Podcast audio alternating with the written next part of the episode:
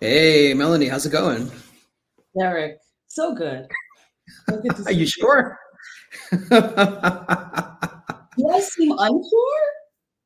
I mean, you had that little bit of a pause there, so I was like, mm, I don't know. I don't know what's going on over there. Derek, listen, it is always a privilege and a pleasure to spend time with you. Thinking likewise. likewise, I see we're we're not quite twinning, but we're kind of close. Is the season, I suppose. Well, yeah. It's it's been great going on this journey with you, having these conversations. I've I've I've really, really, really enjoyed it. Mm-hmm. And I went back to our first episode yes. around laying the groundwork because I really want to get a sense of like, have we been answering the questions that we said we are going to answer? Yes. Or have we addressed the topics that we said we we're going to address? And it was kind of fun looking back at young Melanie and Derek and you know just us and our little naivete saying yeah you know let's going to talk about this and we're going to solve you know black america's problems maybe that's a little strong but you know just how how um, joyous we were to enter the conversation and i'm still joyous now but in a different way mm. and one of the things that stood out to me there were many things that stood out to me looking back at that first episode and then thinking about all the ones that followed but I took notes because I was sort of like, okay, there's yes. there's a lot that we're addressing here, and the word that came up for me the most in looking back on that first episode is the word power. Because we say it a lot, we state it a lot power, power, power. And when I started thinking about the episodes that followed, I, I kind of came up with four ways in which we discuss or describe power. So, three in particular, we were very, very concrete. So one is the power to acquire an asset or to acquire resources or to access land. So one is that just sort of general sense of a, power to accumulate something. Yeah. The second one that I thought about was the power for an individual to exercise his or her autonomy or agency in order to achieve some level of greater freedom. The third one was the power for a community to project itself, to have that cultural autonomy that Kris mentioned during the reparations episode.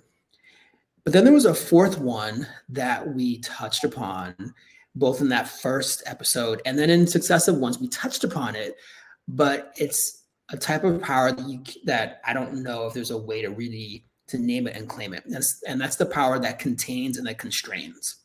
You know, a power that contains or constrains someone from being able to, ex- to exercise their agency, or that contains or constrains a community from being able to project itself and to develop itself in the ways that it wants. And it's a power of such a large scope and such a large type that I don't know that there ever is or will be a way to say this is the source of this power because it's the system, it's the systemic ways in which power manifests itself through yeah. gerrymandering, through redlining, through blockbusting, through predatory loans, through whatever it is that there's no one identifiable source. It manifests itself in different ways, but there's no one identifiable source. And so that to me was something that we touched upon, but I don't know that we can ever really, really name it and say this is what it is and this is where it comes from.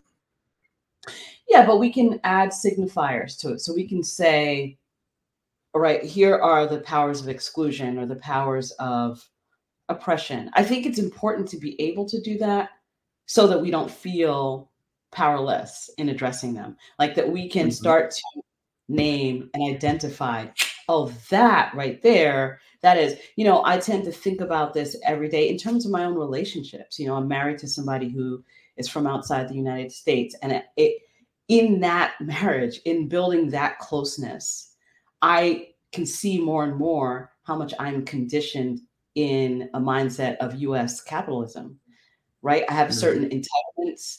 I have certain ways that I um, look to exert my own influence or have my terms satisfied. Like things need to be on my terms.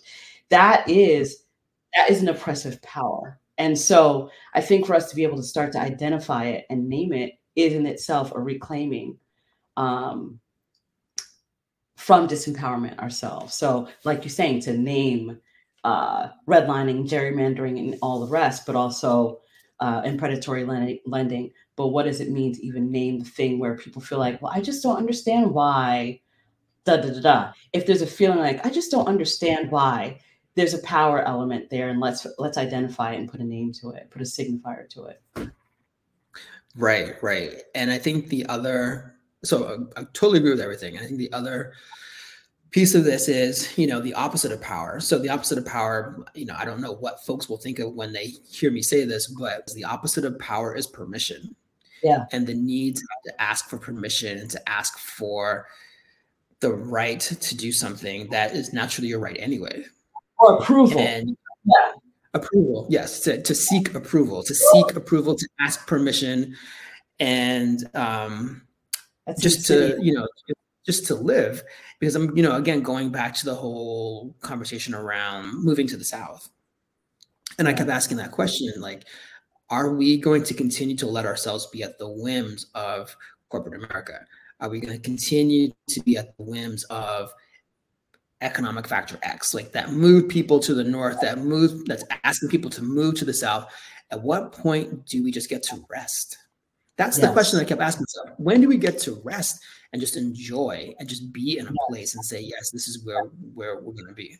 No, that's powerful. It it resonates even in Boston. The conversation that we had with Sheena Collier about having agency such that um, individuals, generations of Black professionals, and whole communities aren't now expected to pick up from the neighborhoods that they were redlined into in the city and now move to suburbs well beyond the city because that's the most affordable scenario at this time. So to say that at mm-hmm. any point you need to be expected to pick up and shift your life, shift your cultural point of reference and move just so you have permission to be somewhere, or even just in the city itself to say, well, how do we have spaces that we can convene to gather? You have to sort of ask for concessions from corporations, from the city. Like that's bananas when you start to really name it like you say, it feels like, whoa, you can actually see how much our lives are interlaced with, like you say, needing to ask for permission or approval. And there's just something deeply unsettling and off about that. Absolutely. Absolutely. And now that you're mentioning moving to the suburbs, you know, it's not like folks are just moving to one suburb, they're moving no, to a variety of suburbs, they're moving to the whole arc of suburbs around the city. And I'm like, well, yeah will that mean a dilution of power? Because now it's like we're not. Yeah, I mean, it, it, for it to be affordable, in a lot of cases, people are moving far. They're moving 45 minutes an hour from the city um, and spread out. That's right. They're not. They don't just have their pick of the burbs, and so and they might not be on the prime commuter train in the community that they're able to move to. I was talking about Black folks, and so mm-hmm. yeah, is it diluting our sense of presence. I mean, Sheena was actually arguing that in some communities, there's more and more of a presence of Black folks, such that there is kind of, there probably is going to be more civic engagement built in those nodes outside the city. They still all will reference back to Boston's political power, for example, but that there are these kind of almost like syndicates of um, communities outside the city that are going to be building their own civic and cultural and economic bases. And that's good too. I like that what we're doing is trying to think on a generational scale, big picture, longer term. One of the questions you've been asking is in this whole requirement to move, this economic requirement to move, um, are we creating a generation of nomads? You know, in the mm-hmm. way that the Great Migration formed whole cities and regions black folks who escaped for physical safety to everywhere from you know philadelphia chicago to new york city um, is this now another kind of generational shift where people are just economically required to vacate um, and to spread out? And what does that do? What does that do uh, to our consciousness? So i appreciate that you're raising these questions. I mean, it's hard not to, right? I mean, I find it hard not to be, as you know, as you pointed out in that that episode around um, moving to the south or around what do we call it, rebuilding from the ground up. I mm-hmm. tend to think that way. I tend to think as someone who's like, yeah, you know, like I want to have the freedom to make the choice to move. But yes, it, when I do that, I I have the I have the agency, the ability to think ahead and say, okay, these are the moves I'm going to make. This is the strategy I'm going to take and just do that. But every so often, I do come across people who do not have that, who did not have that, and who may not ever have that. And so it's like, wow, like how plan for how do you have a life? How do you build a life when you don't have you don't have the ability to control what you're going to do and how you want to do it and when you're going to do it. And again, if it's tied to so much of American life, when I think it was thinking about it, so much of American life is tied to the corporate America. So your healthcare, your of course your paycheck, of course any type of stability. So if your company, if your factory um, yeah. has layoffs, or you know if it declines, or if, you know if it's bought out, like you don't know where you're going to go. So much of American life is tied to the corporate world that if you don't have some type of alternate or alternative then you're kind of stuck you're, you're being blown out of the whims of the corporate world and that to me is a little scary. So yeah you know these things leave me just a little bit unsettled. But you know i think that we did begin uncovering some ways in which to consider new ways to look forward. I mean this episode is called a new narratives. I think we have the the we're at a point where new narratives are being written or they're being rewritten in a way that can benefit people in new ways. Well, you know, one of the things that we were left with in our conversation with Kris Manjapra about reparations and recovery, um, and really the notion of repair and community repair is a change in consciousness, you know, and I love that one of the things Kris said is that even this podcast exists as a mode. It's part of this intellectual tradition that reparations is. It's actually, it's not just a mode of providing people money back or giving people access to this or that kind of economic tool. It is actually a, a change in way of thinking. And what we're doing here on this podcast is looking to evolve the way we think about what's possible um, as it relates to land, wealth, power. And um, so we're part of this intellectual tradition. Let's hold that. If we're doing that and we're about changing consciousness and shifting consciousness by learning from each other, learning from our friends, what are the things we get to explore? You know, um, and there were um, little like highlights and guideposts from various conversations with our guests up until now that lit up for me. Oh, of course, we need to be having a conversation about something as simple but really important and effective as estate planning, for example, on the individual level. But on the more community level, um, what does it mean to think about our relationship to land? Like, what are communities that are thinking about reparations on a communal level? How do they even go about that? Not just about like changing who owns the title of a property, but what does it mean once you do that? Like, and one of the things mm-hmm. that Kris left with is does the land actually own us? Are we acting? Can we get to our minds to a place where we're actually in response to, acting in response to our relationship to land? And if that's true, then we're also thinking about not just the land for our own personal acquisition and enjoyment, and even our ability to hand down something to the next generations, but we're also thinking about care and protection of the land itself, the environment. And to me, that's so important. So, all along, like the thing that's most sanguine to me in all of these conversations is this notion of protection that that's the thing we've been most robbed of if you if you identify for example we talked earlier in this conversation about naming the seemingly unnamed or the thing that you can't p- pinpoint which is really its own way a power to be a power to be elusive and hidden which is what mm-hmm. economic and racist systems are it's like you can't quite pinpoint the thing that's happening until after the fact. That's its own in its own way of power. Well, the sort of antidote to that, the remedy to that for us is a power of protection, of building in ways that we protect our access to resource, our access to the ability to transfer those assets to further generations, our ability to move through spaces with a sense of protection. And that wealth is a way to build in that protection. But how do we build it in a way that doesn't just basically exacerbate the, the, yawning gap in wealth that exists now, like the yawning mm-hmm. gap. How do right. how do we that by building a sense of repair and protection for ourselves and for communities? That's what I'm excited about exploring in our coming conversations with guests. Right, and I think that it's the additional piece of that is around changing the system. So not yeah. just changing the consciousness, yeah.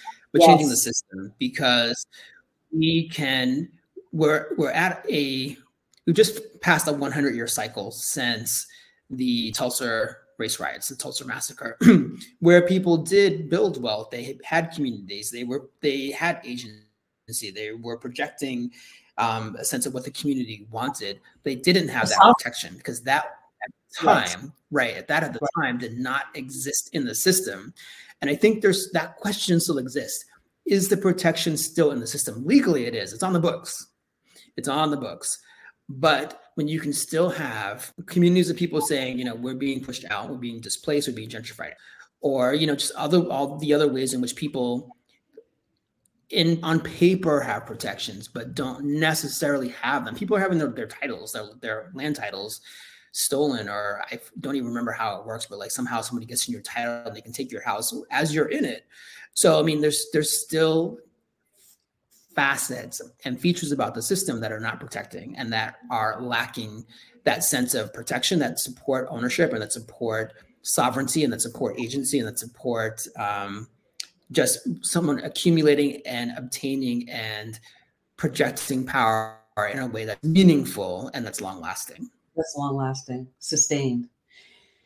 Yeah. And I think we have to, you know, as we do this, then you're talking about shifting the way systems operate is really what we're, mm-hmm. I think, uh, trying to consider. Because even again, where Kris Manjapra, his that conversation is fresh in my mind right now, um, because there was so much of a learning in it. I mean, I felt like I was in a seminar. We were really rigorously unraveling um, assumptions about our experience, mm-hmm. um, including mm-hmm. our relationship to land itself. But one of the things he gave as an example is even where we tout emancipation, emancipation in itself as a movement um, from governments, from colonial governments, was really to protect the wealth being absconded from the white plantation classes in Europe. Um, that emancipation itself legally was a structure that was meant to just preserve the stolen wealth of those slaveholding families and entities. It was not mm-hmm. about actually giving autonomy, financial security, protection to the formerly enslaved Black people. So we need to really understand that systems in themselves uh, can be formed with ill intent. And so it's not for us to be walking around mm-hmm. feeling suspicious at every turn, but we have to be rigorous about if we're trying to give people access to systems, what are we asking to have access to? And how do we interrogate and restructure systems in a way that actually really is protective for all? And so this these are these feel like big questions because they're big issues. They just are. They just are. Anything that relates to land is big. Sure, they're big questions, they're big issues, but they also have everyday impact. Like, you know, none of us can really walk around and be like, oh, that's just a big issue. I'm not going to worry about it because it has, it will come down and have an everyday impact. When we're talking about the system and who has access and does the system protect and do we change the system, another question that I would have now and also going forward is do we even want this system? I think the conversation with Carlene and talking moving from the north to the south, but also what she introduced, moving from the US abroad. Do we even want this system at all when there are other systems that we could access that some, granted, not everybody, but some people could access? Because I remember going to a comedy show featuring Dave Chappelle years and years and years ago, pre pandemic. And it was between the 2016 and 2020 elections. He's like, Yeah, I don't know about this. You know, Black Americans have saved the US from itself. Yes. Over the centuries, whether it's at war or through the courts or through legislation or whatever it is, we've saved the US from itself for centuries. do should we do this again? Is this something that we should do again for the he was referring specifically to the election, to the 2020 election. And so when we're having these conversations and we're talking about changing the system, we're talking about investing, about you know being part of and you know the the move certain movements. I'm like, do we even want this? Is this something that's really going to benefit us when we are now many people are now at a point where they can have other options. And Carlene was saying that as well. She was saying people are now at a point where they have other options. They have options they didn't have before. And now they're making choices in, in which they can design their lives to be the ways in which they want. And with the rise of the internet over the past 30 years, um, the rise of remote work, the rise of a whole bunch of other things that really support having a more nomadic lifestyle by choice. I want to add that point by choice what if why, what if we chose to do something different? That that is one mode. Um, you know, I think part of what we're trying to do think about futures that seem like we can't envision it right now, but you can't have a future unless you experiment and try things. When you can have a future, but to purposefully have a future, you start to enact things. I mean, that's what that's what movements have been all along is bringing something into being by envisioning something that seems currently like it can't be. So I appreciate that. I can argue and interrogate that. I feel that that that mode of a nomadic, even a chosen nomadic life, has so many issues with it. Not the least of which is our own colonial uh, thrust. You know, like for us to go and do something somewhere else. First of all, you can't run. We can't run. The same is- issues of inequity exist in Britain, just like they exist here.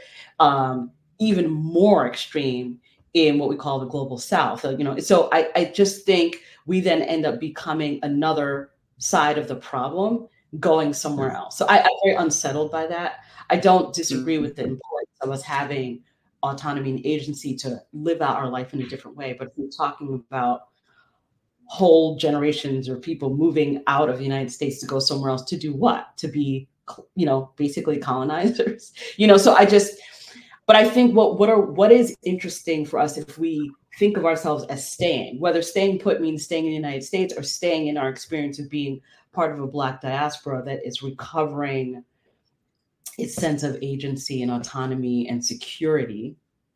Um, what are the things we can explore? What are the things we can experiment with? Um, what can we what can we learn from? So i think that's some of what i'm interested in. Um, what are the movements afoot that we don't even know about yet around the country for communal land ownership for example? Uh, even for things like co-housing. Um, i have clients reach out to me fairly regularly saying what would it take to build a co-housing community um, in the city? Hmm. you know and so i think there's lots we get to explore that can be fun and interesting. Um, that doesn't mean leaving, but it does mean you know? financing because everything we're talking about comes with a dollar sign. As as Melinda would say, everything about real estate comes with a dollar sign. So you know we've we yes. can't ignore that. As much as we want to say okay we're going to be anti-capitalist and you know we're going to change the system in a way that's more fair and equitable somehow we've got to be able to finance this. And maybe that is through some type of communal financing ability or through something else some other mechanisms.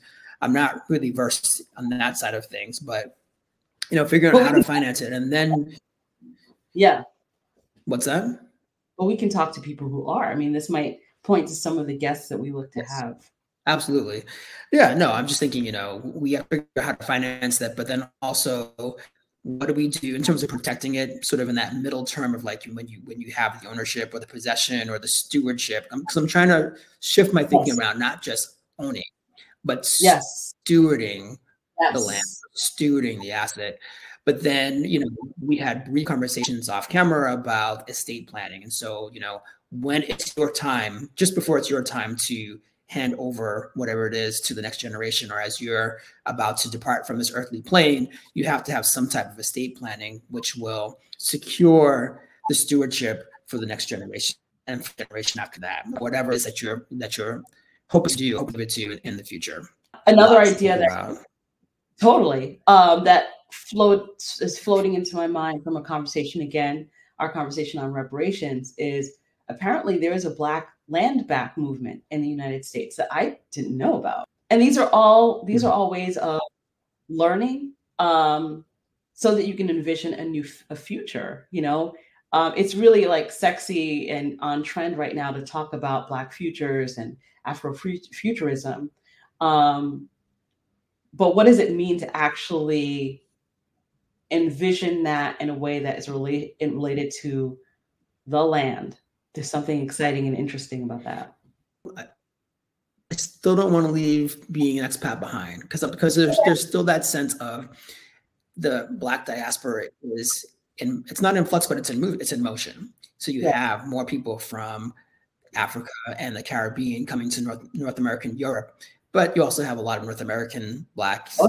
and european blacks moving to the caribbean and to africa and to latin america so there's a sense of dynamism and movement somewhat driven by situ- circumstances and somewhat driven by choice depends on which side of the cycle you're on that I think is much more engaged and active than I can ever remember seeing in my lifetime, even hearing about in previous lifetimes. You know, okay. prior to the transatlantic trade, you know, there's there's a sense of dynamism here that I think is in play. That you know, I we could easily see what's happening with Europeans and European descendants, you know, coming to the New World and going back and reinvesting and a little bit with you know some Asian communities as well. But I really see it happening more with the African diaspora, and I'm curious to see like what that's to look like. I don't know. Maybe maybe I'm seeing maybe I'm thinking about it in a, in a way that it's not happening, but I kind of feel like there is some kind of flux happening, or some kind of movement happening that hadn't existed in quite the way I'm seeing it now. Okay, but we'll see. We'll see. You know, we started this podcast assuming notions of individuals being able to access wealth that they can then transfer to others but that that's individual actors. They can recover something um, learn how to and um, have a sense of empowerment about but also what we're hearing about is you can't change policy without changing consciousness but you also can't change the way that the systems and policies can work well and be uh, of benefit to large communities without thinking about the common interest, without thinking about public or community ownership of resources like land. And so, even though we're very, I mean, I help people, individuals, acquire and sell land, property, individual property. Um, there's also something powerful about communities having trusts and communities owning and stewarding land as groups. And so I think that's something that we're going to end up um, traveling and learning more about because it feels a little bit scary because it's like, I know individually, I don't want to give up my individual property rights, but I also know there's something powerful about communities having a stake and having something that they know they have guaranteed access to. And so, what are ways that that can be explored? I agree with that 100%. You know, I, am in this, I'm in a very similar boat. Like, there's, there are ways in which I'm invested into the system, into the structure, into a system and structure of work. And so, like, how I move toward a more socially just and yes. economically just position in a way that doesn't also take away my agency and take away my ability to project what I'm looking for and to build community the way I want to build community too. Yeah. So we got a lot more to cover, Melanie. A lot more. I feel like the powers that be, the unnamed powers that be, are not liking the fact that we're calling them out, and so they're messing with the Wi-Fi. Um, yeah. So, you know, maybe we we that that particular piece of art out, and then you know come back for the next episode. Great. All right. So I think we should just wrap it up because it's beginning to become worse. But thank you all for sticking with us through this choppy Wi-Fi choppy episode. Um, but we look forward to seeing you in the next episode of the Black Lining Forum. Yeah. Thank you all.